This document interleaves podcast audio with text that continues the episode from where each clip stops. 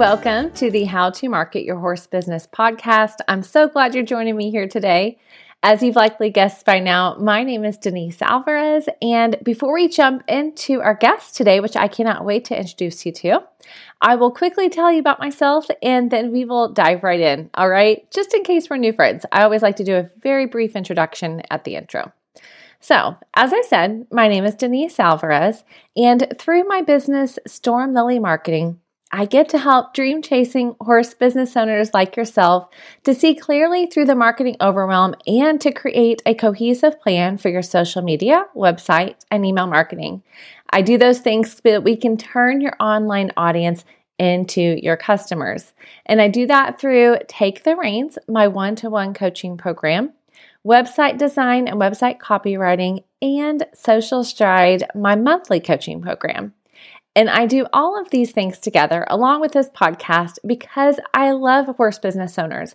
And I really do want to help you be out in the barn, and the arena, doing what it is that you love to do. And so that's why here on the podcast, especially, you can expect step by step strategies and basic how to's and important mindset shifts that are going to help you not only see what's possible for your horse business, but to guide you through that process so that you can make it happen. And so, as I said, today on the podcast, we have a guest, and her name is Charlotte Phillips.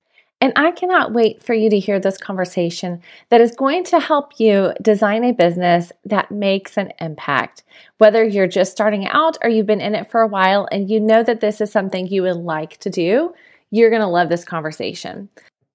Now, one of the reasons I'm so passionate about this topic is that Storm Lily Marketing is very similar to the business that Charlotte has created, and that there's a heart behind the business, right?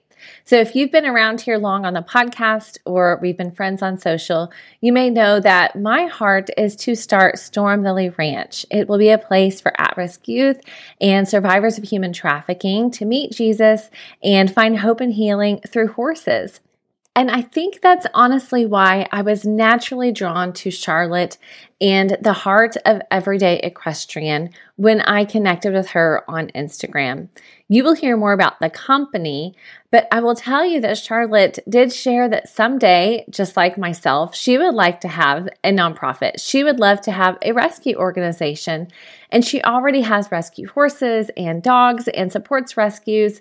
And she wanted to take steps to do even more, even though she wasn't at the place where she's ready to start an organization herself. And so I definitely connected with that. And I believe that you will as well, because what she did is create a business that intentionally is giving back to rescues really across the United States. So when I saw her sharing her story and the heart behind her business, I asked her to come on the podcast and share it with you as well.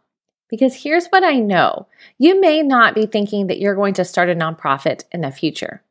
However, whatever your business model is, if giving back is important to you as a business, there are really a number of ways that you can do that, that you can really make an impact, and that that can be the heart of your business. So, you will hear Charlotte and I talk about some of those and how she landed on the unique business model at Everyday Equestrian that allows her to partner with equine rescues, as I mentioned, across the United States. Now, as you'll hear when she shares her story, Charlotte wanted to do more than a percentage of sales. She wanted it to really be a central part of her business, something that really moves people to action. So I'm excited for you to hear about what she's created, how she landed on these ideas, and especially how you can take action in your own business. Now, stay with me until the end because as Charlotte was sharing, I, of course, was taking notes. And I have discovered some myths that Charlotte busted along the way that really may be keeping you from taking the steps in your business to make an impact. All right. So, on the other side of the interview, I'm going to share with you these myths and the facts that I think are really going to help you to take action. So, here you go. Here's my interview with Charlotte Phillips.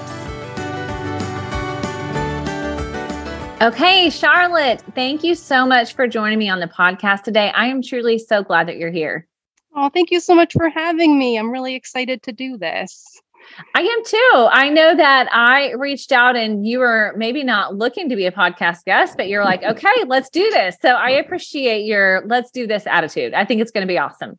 Thank you. I'm I'm willing to do kind of um, anything at this point um, to help you know awesome. get the word out there yeah. and just just try new things. Absolutely. Yeah. Well, so before we jump into it, so I did not go into detail as I introduced you today because I love for my guests to be able to share in their own words. So, would you share a bit about your personal background and maybe your horse background and how you became the owner of an equestrian apparel company? Sure. So, growing up, I was always surrounded by animals. We had chickens, bunnies, dogs, cats, everything.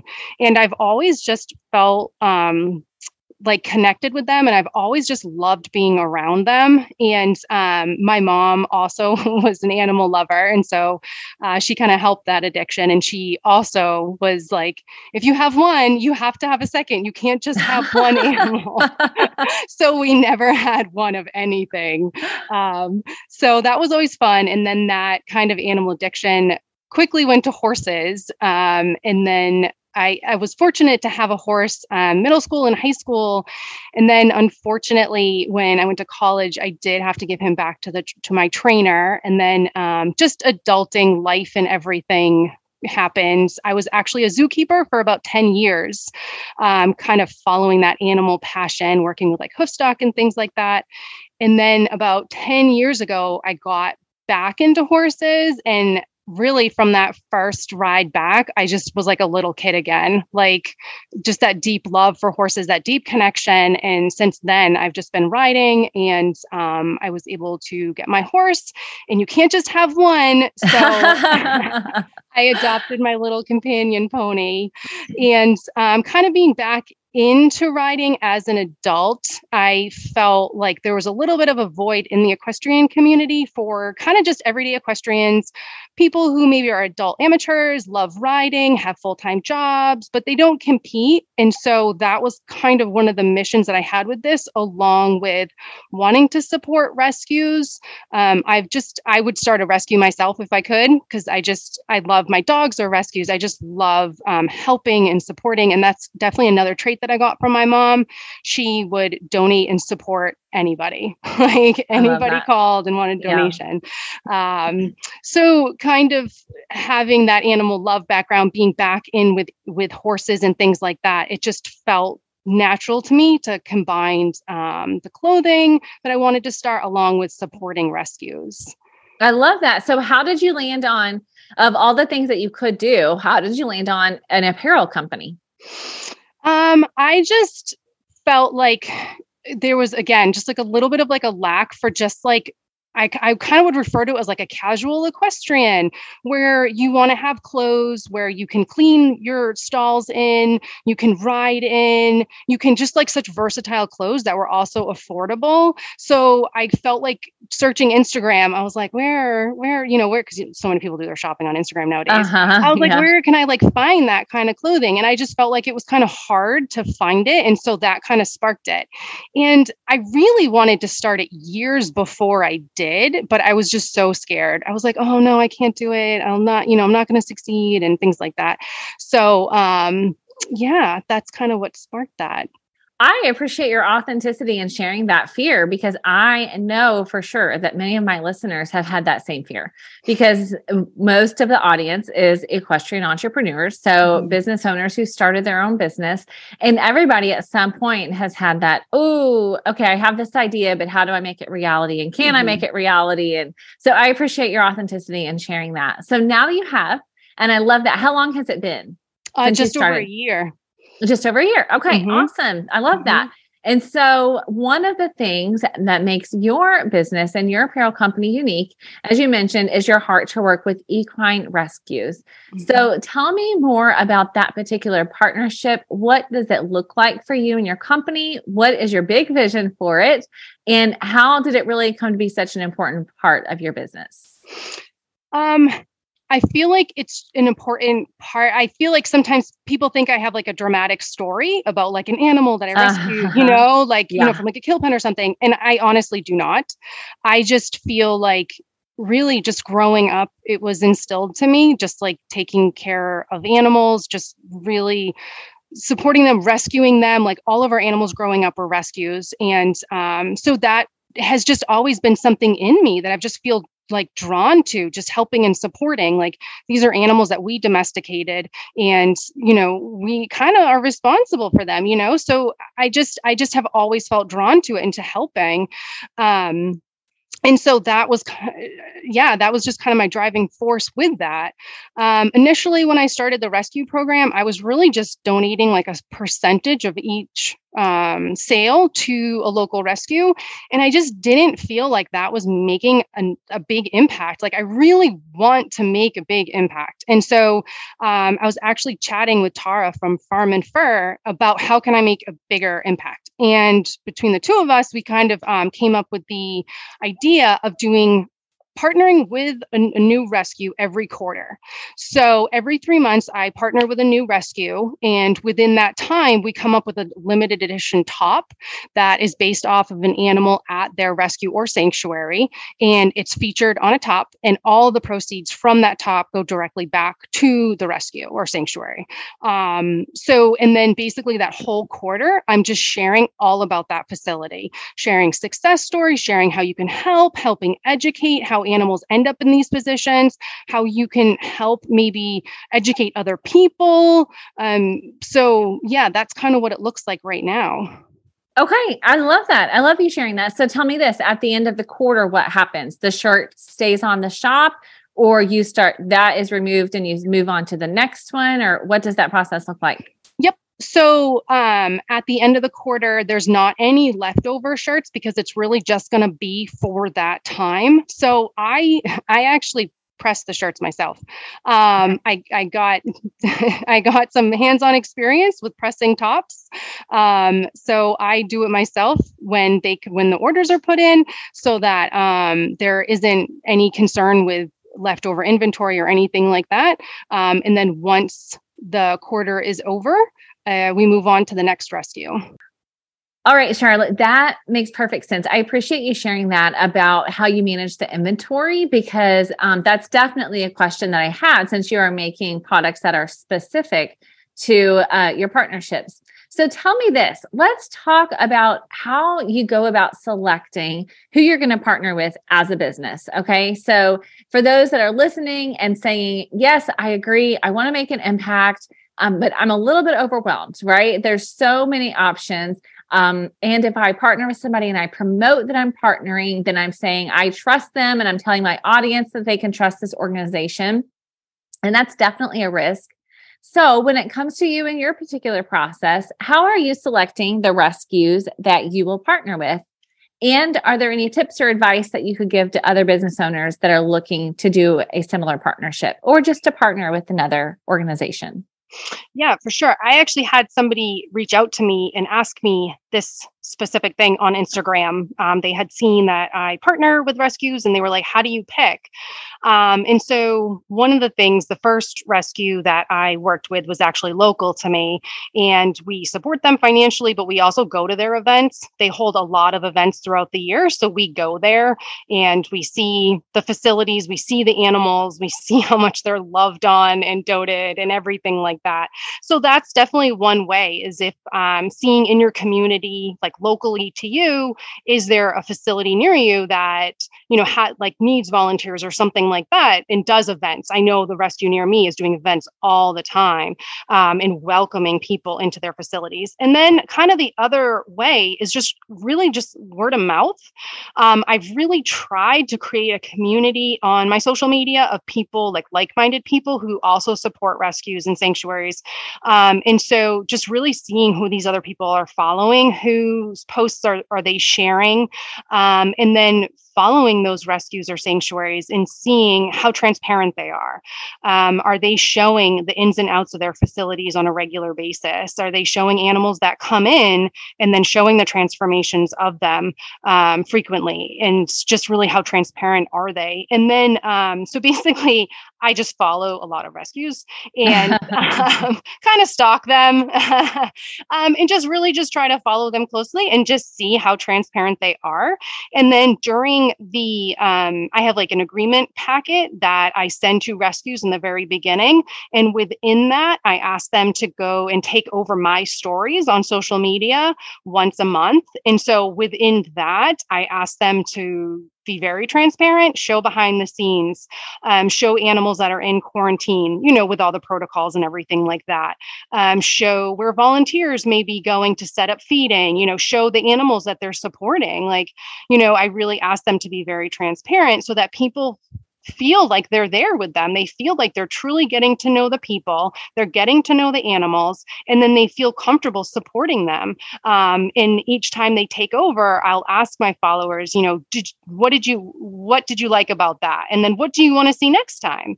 You know, so it's not like it's pre-scripted or anything. Each time they take over, it's really geared towards whatever my followers want to see. Um, so that there's just like a lot of transparency there. They do obviously also have to be a 501 um, um, C3. Um, I do use an app on my Shopify account, and so um, they have to be in good standing um, and be the 501c3. So, okay, what do you mean you use an app on your Shopify account? Okay, so I am not very good with computers, so I don't know if I will explain it correctly. But so my website is through Shopify, uh-huh. and um, there is an app, Shopping Gives, where they have um, rescues who are or, or nonprofits who are in good standing on their app, and so I can select the rescue, okay. and um, they will deal with all the behind the scenes things with like taxes and that kind of thing. And they take the funds and deposit it directly into the account of the rescuer sanctuary. They do not take a fee whatsoever. If somebody is going to be charged for it, it would be me, um, not the rescue at all. They do not charge, they don't take anything from the donations. But mm-hmm. um, so that is kind of how I do it so that I make sure that I'm not you know violating anything with like taxes or anything like that they they take care of a lot of that for me. Okay that's so interesting and i'm sure good for lots that are listening to know that there are options available to automate those processes depending on the way it goes. I also love that you mentioned volunteers which it just sparked an idea. For those that are listening and saying look denise i'm starting out. I'm not sure. I don't have a product based business right? And i'm not sure what it's going to look like um, you can definitely make volunteering a part of your business or a part of what you do. And you know when you have team members you build that up then maybe you have a one day a month where you all go volunteer at a particular place right? So creating a business of impact absolutely they need those financial donations but don't minimize your time um, as well as that. So or as well as that. So i just wanted to bring that to light. As you mentioned the idea of them showing volunteers i thought mm-hmm. for those that are listening um, that are wanting to create a business and build a business that has a larger impact, it can go beyond the financial aspect as well. So keep that mm-hmm. in mind. Now, um, is there other things that you would advise business owners that are listening um, to consider as they are looking for organizations to partner with? I know you said transparency was a very big deal um, that it should be a 501c3 that that's an ideal situation especially yes when it comes mm-hmm. to taxes um, are there other things that they should know or consider about building an equine business with impact in mind um, well, like I kind of said in the beginning, like just do it. Like just start, just do it. Like I was so scared for literally years and I waited until after COVID, after having a baby and probably one of the craziest times of my life and I started it. But it was, I'm just so glad that I did. And then probably the other thing is just be mindful of the rescues like they are very busy. They have so much on their plate. A lot of them work full-time jobs um, and they're supporting in these these animals. And so you might have to um, you might have certain expectations and you might just have to readjust those expectations because you want to help the rescues. You you don't want to add any stress or anything like that. Um, so yeah just you know whatever you can do to just help out I love that. Yeah. Well, when you go into it from a place of service, right? Instead of um, a place of, it, you know, yes, is it good for marketing? Absolutely. But you didn't create this initiative in your business because you thought it would just be good marketing. And that adjusts those expectations in that way. Because when you walk into it, when you have those conversations, you're saying, look, I'm here to help you. I'm here to serve you. Right. So, what can we do to help shine a light on the work that you're doing? Um, and if it's like we, I always talk about here on the podcast, period, you make it about your people, you make it about your audience and not about yourself. Um, and in that way, I think that that will serve that goal of what you just talked about. So that's really great. And yes, just take action. I love that too. I so appreciate that. Charlotte, I love what you're doing. I really appreciate your willingness to jump on and have this conversation. Um, because I think that what you're doing is is unique in the space. And I wanted to shine a light on that and to also just remind other equestrian entrepreneurs that you can get creative with ways that you can give back and have an impact, whether it's in your community or in the equine industry as a whole. Um, but it's so, so important. And as business owners, we have such an opportunity to do that. So thank you. I would love for you to tell everybody where they can find you online so they can go shop your apparel. And so let everyone know where your what your website is, where they can find you on Instagram, if you're on Facebook, all the goods. Sure. I'm on um, Instagram at Everyday Equestrian Apparel. Uh, my Facebook is the same, Everyday Equestrian Apparel. And then my website is everydayequestrianapparel.com. And on my website, I do also have a page dedicated to the rescues. Um, so each quarter it's updated, giving information about the rescue I'm partnering with at that time, which does also feature the top. But um, yeah, I mean, my goal is really just to help share and spread information as much as I can, like you're saying, you know, just to try to do my part to have a positive impact. I love that. I think you're doing a great job with it, and it'll be a great inspiration to um, my listeners. And I appreciate you sharing. And of course, I'll put all the links to those things on the show notes for this episode too. So it'll be very easy for everyone to connect with you. Thank you again, Charlotte. I so appreciate it. Of course. Thank you.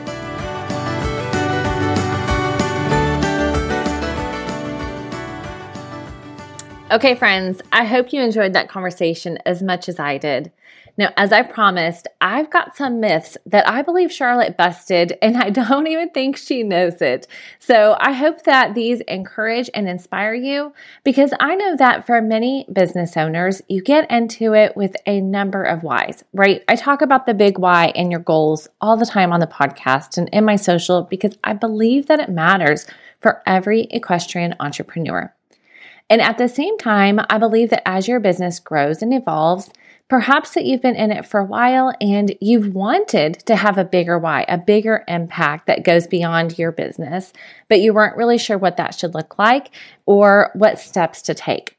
And so I think that some of these myths have maybe been keeping you from taking those steps. And I'm excited to bust them for you so that you can move forward and continue to build a business that will make an impact.